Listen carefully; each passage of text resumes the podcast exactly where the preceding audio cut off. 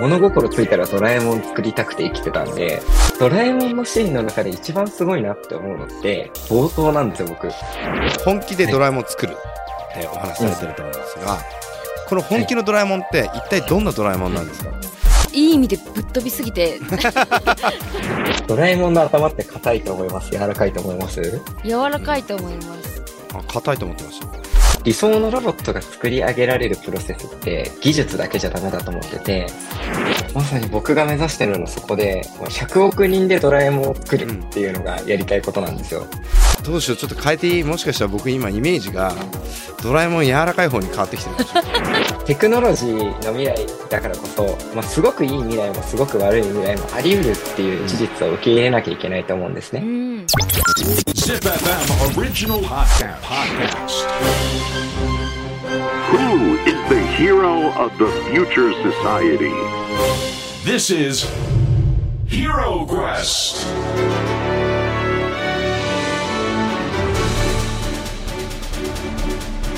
ポッドキャストナビゲーター杉原杏里です小林玲奈です ZIPFM オリジナルポッドキャストヒーロークエストこのプログラムは社会の課題を解決し豊かな未来をデザインするヒーローを探す聞く冒険プログラムです。Apple Podcast、Spotify、Amazon Music など各サブスクリプションサービスで配信していますのでぜひフォローしてください。さてヒーロークエスト、はい。今回の冒険のステージに進みましょう。アンリさん私たちが進む冒険のテーマをお願いします。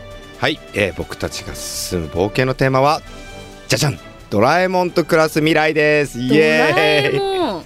あのドラえもんですか？あのドラえもんですよ。おおドラえもんってはい。知らない人いなくないですか？いないですね。もう日本限らず海外も。もう世界的にね。世界的に。ね。今回ドラえもんと暮らす未来ですよ。なんかそれが不思議なんですよね。ね。現実に起こりうるってことですもんね。起こっているかもしれないですよね。起こっているかもしれないだから今日はねちょっとそこをちょっと行っていきたいなと思います、冒険していきましょう。はい。では、はい。アンリさん今回お迎えするヒーローのご紹介をお願いします。はい。今回お迎えするヒーローはそのリアルドラえもんの開発を続ける AI 研究者大沢正彦さんです。よろしくお願いします。お願いします。よろしくお願いします。お願いします。何ですかこのリアルドラえもんって。ね気になります。なんなら今、はい。ちょうど今日はリモートでつないでいるんですけれどもそうなんね,、大沢さんの真後ろにドラえもんがすでに見えております。今回僕大沢さんをこのポッドキャストにあのぜひ出てくださいって言ったのは結構前から、そうだったんですね、はい。でもやっと調整ができてこの日を迎えられたすみません。いえこちらこそありがとうございます。ありがとうございます。ずっと、ずっと出たいなって思ってたので、よかったです。ありがとうございます。嬉しいです。ありがと。うございます。ちょっと改めてうん。ここでですね、大沢さんのプロフィールをご紹介はい。させていただきたいと思います、日本大学文理学部情報科学科准教授で次世代社会研究センターリングスセンター長グローバルな活躍が期待される30代以下のイノベーターフォーブスジャパン30 under 30にも選ばれたお一人ですおめでとうございます准教授おめでとうございますありがとうございます。この4月から准教授。ねえ2023年の4月からです。おめでとうございますおめでとうございますありがとうございます。大沢さん今おいくつなんですか？今30です。そうですよね。93年生まれと書いてあったので。ねこれ下手したらはい。日本最速かもしれないですよ、ねえ。ちょっと調べてないんで。どうだろう。はい。ぜひあのリスナーの方で調べていただけるとね。ぜひお願いします。そうなんですね。でもあの先ほどあったそのドラえもんっうん。ていうのが気になるんですけれちょっとども。聞いてみたいですね、はうんうんこのまず大沢さんがドラえもんを作りたいと思ったきっかけというかいつ頃から思ったのかっていうのをちょっと教えてもらえますか、いや、わかんないんですよ。わからない。いや、っていうのは、本当に記録がないぐらい前から、もう物心ついたらドラえもん作りたくて生きてたんで、えー、いそんなつどういうきっかけでっていうのがわかんなくて。あじゃあもともとドラえもんが好きでとか、ドラえもん見ていてそういそうう考えですね。に。でも、物心ついた時にはもうすでにドラえもん嫌いだったっていうのもあるんですけど、ん？どういうこと？ちょっと待って矛盾が 発生してる気がしますけれども。もうなんか、うん、あの、ドラえもん作りたくてしょうがなかったんですよ。もう、はい。ご飯食べたいとか、寝たいとか思うのと同じぐらい、うん。ドラえもん作りたいって思ってるんだけど、誰も本気にしてくれないし、馬鹿にしてくる大人を見返す術もないし、なんかもうもはやコンプレックスに近いものになってたっていうのが僕の子供時代だったのかなって思いますね。へえ？それも何歳ぐらいなんですか？もう小学校とか幼稚園とか？そうですね、多分そうで、母のメモによると、うん。2歳の時に自分が喋ってた言葉のメモによるとドラえもんって言ってたらしいんで、2歳ぐらいからは少なくともって感じで早すね。すごいな。2歳でドラえ2もん。歳でドラえもんに興味をそうですか。これもうすごくいろんなところで答えられてると思いますしなんかこんな質問するのもあれなんですけど、ドラえもんの何が魅力なんですか？うん。当時何が魅力だったかとかっていうのは、うん。もうもはやわかんないんですけど、はい。でもやっぱ改めて大人になった自分もドラえもん魅力的だなと思っていて、で、やっぱ大人になって思うのは、のび太との関係性の中に僕の好きなドラえもんの要素があるなって思うんですよね。うん。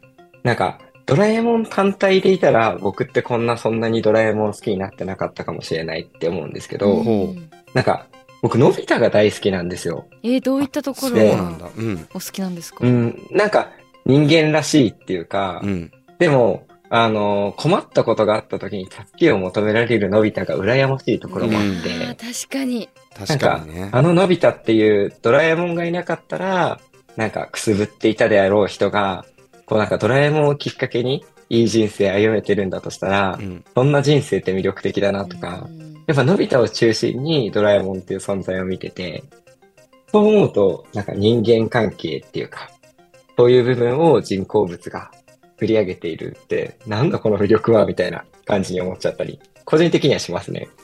ちょっと待ってなんかこれはいい背景がちょっと見えてきましたね、そうですね。のび太とドラえもんの関係、うん。確かにうん。今のなぜドラえもんが好きなんですかっていう質問を僕が投げかけたにもかかわらずなんか僕今現代社会にはびこる今の課題やいろんなものがなんか一瞬で見えてきたっていううん。すごい奥深い会話を返してもらったなって感じがするんですけど本も当になんかそこまで刺されるのはすごいなと思うんですけど、まさに僕もそういう問題意識がかなりあって、うん。なんかドラえもんのシーンの中で一番すごいなって思うのって冒頭なんですよ、僕。冒頭どういうなんかのでしたっ、け？のび太が大体困ったことがあって、うん。自分じゃどうしようもない課題にぶち当たった時に、ドラえもんって声を上げるっていうのが大体冒頭のシーンじゃないですか。ああれって現代の社会でできない人多すぎじゃないかって思うんですよね。ー確かになんか、困ったことがあるとどうしようもないなって自分の中で飲み込んでうん言葉を上げずに自分の物語止めてる人って多いじゃないですか。うん諦めがちですねそう。でもドラえもんは、ドラえもんって自分では全くどうしていいかわかんないけど、とりあえず声を上げることで物語が始まるんですよ。うーんなんか、それってすごいことだし、なんか現代の社会でみんながそうあってもいいんじゃないかなって思ったりしました。いやーわかるわだから今はやはりその声が上げられにくい環境だからストーリーが始まりにくい、もしくは始まってないそうそうそう。もしくは見えていない、うんうん。いやこれって結構僕ら現代社会の中でかなり問題点ですよねうん。まさにそうですね。そのなんか声を上げたらその声の上げ方とか内容をみんなつついていくわけじゃないですか、うんそうそうそうそうそう。でものび太の場合はドラえもんがそれを仕方なしにでもちょっと未来から新たな解決方法を持ってきてくれると、で気がついたらのび太がちょっとみんなよりもできるようになったりとか楽しさ喜びみたいのを味わって、うん。そのその道具を活用して、だけどもなんかあれ面白いのは最終的にはみんな仲良くなってるじゃないですか、うん。うんうんうん。そういうことですよねいなんかやそこがすごい。そうなんですよ。なんか、やっぱ、ロボットとか AI とかと暮らす未来っていうと、なんかみんな、え、友達がロボットしかいなくなっちゃうのとか、人と関わらなくなるのとか言われるんですけど、いや、そんな物語を僕たちは子供の時見てきたわけじゃなくて、ドラえもんっていう存在のおかげで人同士も仲良くなるじゃないですか、あの世界って。それっていいな。なんか今って人だけでやろうとしてるから余裕がなくなって、人同士の関わり合いもなんか減っちゃってたり、すり減っちゃったりするところもあると思うんですけど、なんかドラえもんっていう存在がいる未来に進んだ時に、人同士も仲良くなれたらいいなって思ったりしますね。だからもしかしたらあれですよね、コミュニケーションロボットとか、まあ、ロボットの定義ってたくさんあると思うんですけども、僕らこの日本で育ってこの漫画アニメという文化が、まあ、根強く育っていきうん。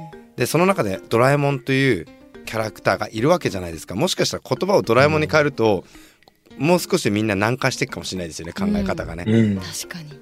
なんか軸がちょっとずれちゃってる気がしますよね皆さんのねロボットに対する。う、ん面白い、なんかやっぱ理想のロボットが作り上げられるプロセスって技術だけじゃダメだと思ってて、僕らの前向きなイメージとか想像力とか、そういうのが本当に糧になるんですよね。だからやっぱりドラえもんっていう作品が、なんかロボットと暮らすいい未来にを作るためにした貢献って大きいなって僕は思います。ちょっともう少し具体的な話に食い込んでいきたいんですけども本気でドラえもん作るってお話しされてると思うんですが、この本気のドラえもんって一体どんなドラえもんなんですか、うんああ、いいですね。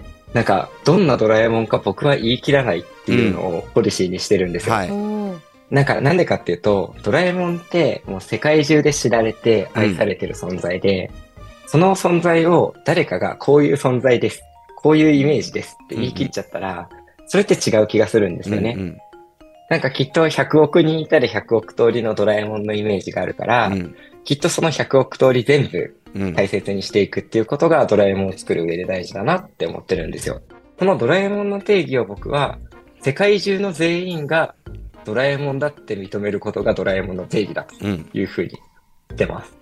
おーだから、なんかもうこれがドラえもんですって押し付けて出すじゃなくて、いろんなドラえもんのあり方をこうどんどんどんどん出していって、うんみんなが認めるまでやり、とことんやるよっていう。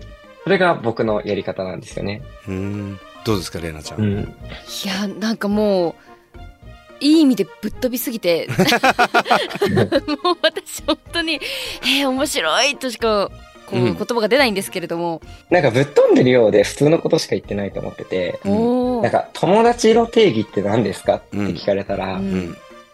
いや別になんかお互い友達だと思ってたら友達じゃないの、うん。って言うと思うんですよ。うんうん別に。に変じゃないじゃないですか。はい。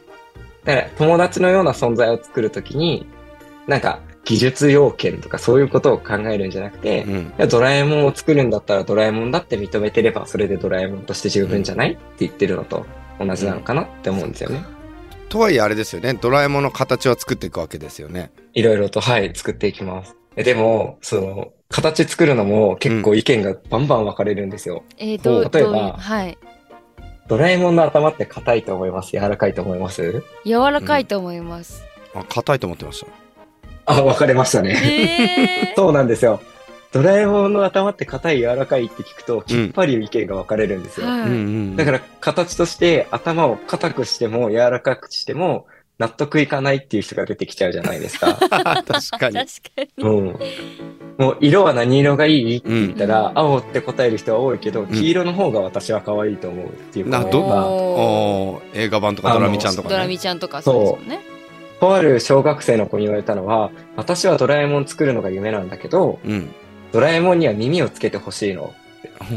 だってドラえもんの耳ってかじられて亡くなっちゃったわけだからかわいそうだから、ううん。んちゃんと作ってあげるときは耳作ってあげなきゃいけないと思うのってうん。言われて、あ、それもドラえもんとして大正解だよねって。うんやっぱりみんなの思いがこうやっていろいろとちゃんと結集されていくようなドラえもん作りっていうのをちゃんとやらないと、うん。ドラえもんを作ったことでがっかりしちゃうドラえもんファンが一人でもいたら悲しいじゃないですか。うん。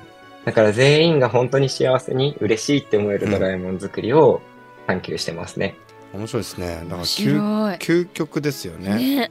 どちらも難しいじゃないでうすか、ん。例えば100%の人たちがそれをドラえもんと認めることもその逆に言えばドラえもんの耳をつけると耳はかじられたのにってそのストーリーを大事にしている人も。うん。だけどもうん。そういうのを一回置いといて全体的にそのドラえもんというものの再定義じゃないけども定義っていうのかな？再確認みたいな存在みたいなのを今大沢さんが頑張って作り上げていくのかなっていうのは面白いですよね。面白い。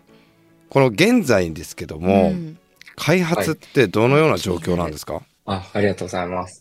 僕は2014年頃にあの30年のプロジェクトとしてやるぞって。うん。別になんか何かを逆算して30年だったわけじゃなくて、まあ30年って自分で決めたから30年ってだけなんですけど、まあそういうのを立ち上げたので、2014年から2044年の30年でうん。切りをつけようと思っていて、はい。そうすると、まあ4分の1が過ぎて、第2クォーターに入ってしばらく経ちましたぐらいのタイミングです、今。どうですか？第2クォーターに入って。うん。まあ4分の1ぐらいは進んだだろううんと思います。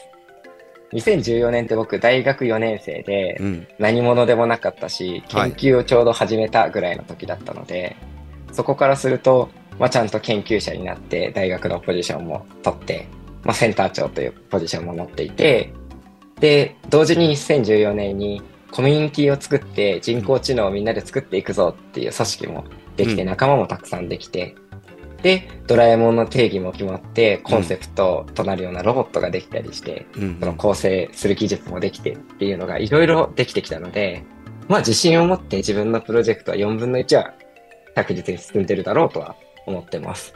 じゃああれですね。イメージでいくと、うん。その基礎が家でいくとできてきた感じだから、これからはどういう家を作ろうかとかどういう素材を使おうかとか、どういうふうに住んでいこうかみたいな、家作りでいくとそういうような状態に今第2クォーターから入っていってるって感じですかね。そうですね。第2クォーターは実は本気でドラえもん作らないって思ってて、やっぱりあの本気で走るっていう時に走り続けるよりは本気で走ってる時の準備をしっかりするっていうのを徹底的に大事にするのが戦略的にいいかなと思っていて、全力でドラえもんを作るための土台作りを今第2クォーターで結構やってます。じゃあ第2クォーターが基礎作りですね。そうですね。うんだから、第1クォーターでどんなドラえもん作りなのかっていうのが見えてきたから、うん第2クォーターでは作る場所を作ったり、道具を磨いたり、じゃあもう設計図は第2クォーターで書いて、うん何の研究すればいいのかっていうのはもう出してしまおうとか、うんそういうのを一生懸命やってます。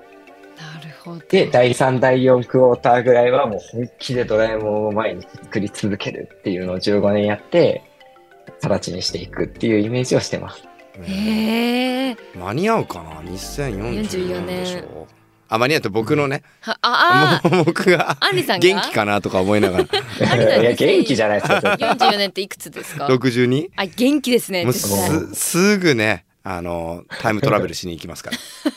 いやえでもなんかドラえもんというと、うん。なんかのび太とか、まあ、うん他のキャラクターとかともなんか心も通わせられるじゃないですか、えそういいう感情面も含まれてくるんですか、そうですね。自分は結構そこを大事にしていて、はい。特に僕自身の研究テーマとして心とか感情っていうものを研究したりしてます。えなんか、やっぱ人の心って何が特殊なんだろうっていうことをいろいろ研究、調べてみたり、うん研究してみたりすると、なんかやっぱ他者との関わりっていうところにすごく特別さが眠っているなっていうことに気づいたんですよーね。うんコンピューターが例えばエンターボタンを押したら開業するっていう振る舞いをするから、自分もエンターボタンを押したら開業するだろうなみたいな、うんそんなことってまあ考える余地ないじゃないですか。はいけど人同士だと、この人がこれをやられて嫌だったから、嫌そうだったから自分もそれを避けようとか、うん。なんかこれは嬉しかったからあの人にもしてあげようとか、自分と相手って対応づけたりするじゃないですか。はい。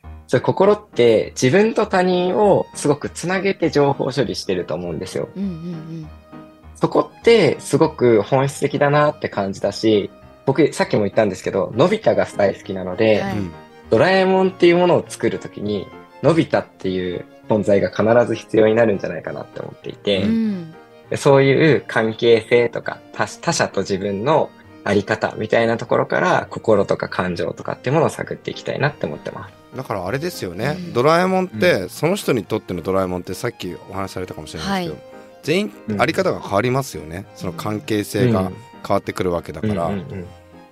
だから僕にとってのドラえもんとレイナちゃんにとってのドラえもんと大沢さんにとってのドラえもんは違いますもんうんね、うん。だって、のび太くんにとってのドラえもんも、しずかちゃんにとってのドラえもんも、スネ夫にとってのドラえもんも違ううん。ですよね。はい多分それが本質なんじゃないかなって思うんですよ。うんうん。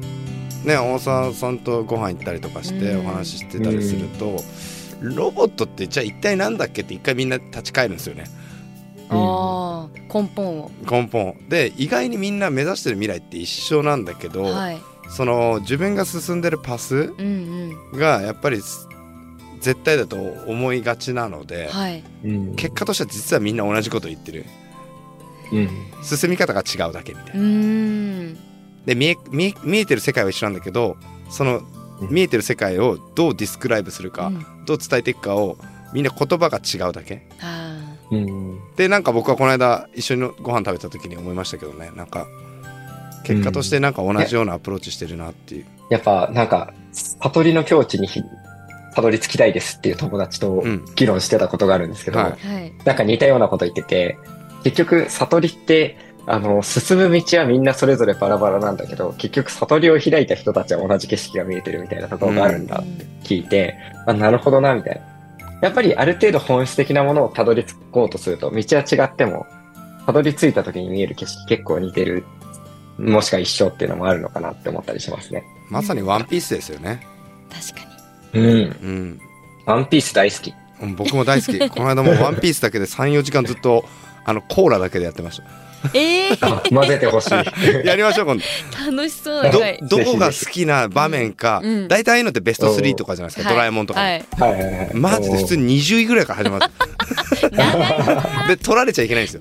あダメなんだ他の人にそのエピソード取られると被っちゃいけないですね。おー大沢さんもぜひねうん本当に。ぜひ入れてください。いや大沢さんのこの「ドラえもん」ってね僕本当に期待してて。ですよね。でもしかしたらそのドラえもんこれは僕のあくまでも考えですけども、ドラえもんというプラットフォームうん。に僕らの技術とかアイデアとかもその入っていけるような形になっていったら、のび太くんとドラえもんの関係性に近づいていくものが出来上がっていくんじゃないかなと思っていて、いうんうんうん。や僕はすっごい楽しみですね。まさに僕が目指してるのはそこで、もう100億人でドラえもんを作るっていうのがやりたいことなんですよ。うーんなんか自分が作るとか、ドラえもん作った人になるとかがやりたいわけじゃなくて、そうやってもうみんなが大好きなドラえもんだからこそみんなで作ってみんなで認めていくようなドラえもんっていうのを目指したくて、ですよね。一緒にやりましょう。技術どんどん入れてほしい。いやもうそういうことだと思うんですよ。うんそうすると多分大沢さんが言っている、全員が好きなドラえもんの世界来るんですよ。これ多分員全員関わってるとはいそして他人事じゃなければうん自分事であれば好きなはずなんですよ。そうですよねそうそうそうそうう。そいうことですよね。うんそういうことです。それがやりたいんです。いやー超楽しみ。えー一家に一台とか一人ひ一つドラえもんがいてくれたらね将来ね。すごい楽しそうな未来が来そうじゃないですかでも今話聞いてる絶対その未来来るもん。絶対来ます絶対来ます。うん。だってみんなスマホ持ってるし、確かにできるんですよ。どうしようちょっと変えていい？もしかしたら僕今イメージがうんドラえもん柔らかい方に変わってきてるかもしれない。それはなんでなんでなんでですか？なんかよりうん寄り添うっていう考えになった時に、はい人間とロボットの境地っていうのが、うんそのボーダレスになっていく感覚でいくんであれば、うなんかもしかしたらその生態系を感じうるようなものの、なんだろう肌触りみたいなのが肌感みたいなのはなんか考えうるなっていう。確かに。今そうやってイメージが変わるっていうことが大事で、うん。僕の博士論文はタイトルは相互適用っていうキーワードで書いたんです。おつまり、ドラえもんを作るっていうことを通して、人もイメージがどんどん変わっていくから、うん。ロボットも成長する、人も歩み寄る、その中でドラえもんができるんだよってイメージで、今、イメージが変わったって言ってもらえたのが、あ、ドラえもんの進捗進んだなって思った。瞬お間ー。実験台実験い。台けない。はい。いや面白いわ。面白いですね、素晴らしい。えでもなんかちょっと怖い私が思う怖い話していいですか？あいいですよいいですよ。私結構その AI と人間が一緒に暮らすっていう映画をたくさん見るんですよ。そういうの好きで すっごい好きで見るんですよ。うんそういうロボットと一緒に人間が暮らすみたいな。でもあの子たちって大体暴走するんですよ。最終的に。でも感情を持ったら暴走するかもしれないじゃないですか。ほうなんかそこのコントロールとかってどうなるのかなみたいな。どうですか大沢さん？まあ、いろいろ言うことはいっぱいあるんですけど、はいまあ、まず、そんなことは起きないっていう研究者がいたら、ちょっともうその研究者は、あの、信じない方がいいんじゃないかなと思ってて。面白い。なんか、やっぱ、テクノロジーの未来だからこそ、まあ、すごくいい未来もすごく悪い未来もあり得るっていう事実を受け入れなきゃいけないと思うんですね。うん。で、あり得るって分かってるからこそ、そうならないように、まあそれを起こさない技術とか、起こさない制度、法律とか、そういうのをみんなで作ってきたのが今のテクノロジーと社会の成長だと思うので、やっぱりそういう未来もあり得るよっていう中で、ちゃんとそうならないための精一杯をみんなでやっていかなきゃいけないなと思います。やはりだからリテラシーとかさ、うんそのいろいろな、その法案とかも含めてだけどもルール作りっていうのやらなきゃいけないけど、うん。でもみんなやっぱり移動手段で飛行機とか電車とか車ができたことによって、うん。そのリスクとかデメリットもあるにもかかわらずこのメリットの享受をめちゃくちゃ受けてるわけじゃないですか。はい、でもそれはルールの中でみんなで作り上げていき、うん、まあその中でトレーニングしながらとかみんなでアップデートしていくからそんなことは多分心配しなくても。大丈夫か、うん。映画の見過ぎか？アップデートされていくと思います。じゃあほっとしました。安心してドラえもんを。ドラえもん？うんドラえもん。ドラえもんって何？ドラえもんって何ですか？ドラえもんでしょ？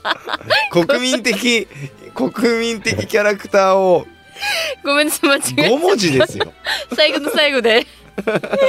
いやちょっと将来のドラえもんをはい。楽しみにうん。しています、ぜひぜひ。はい大沢さんありがとうございます。あり今日は。がとうございましたありがとうございます。さあヒーロークエスト次回も AI 研究者大沢雅彦さんと一緒に冒険をお届けします大沢さん次回もよろしくお願いしますよろしくお願いしますよ。ろしくお願いします。Hero Quest.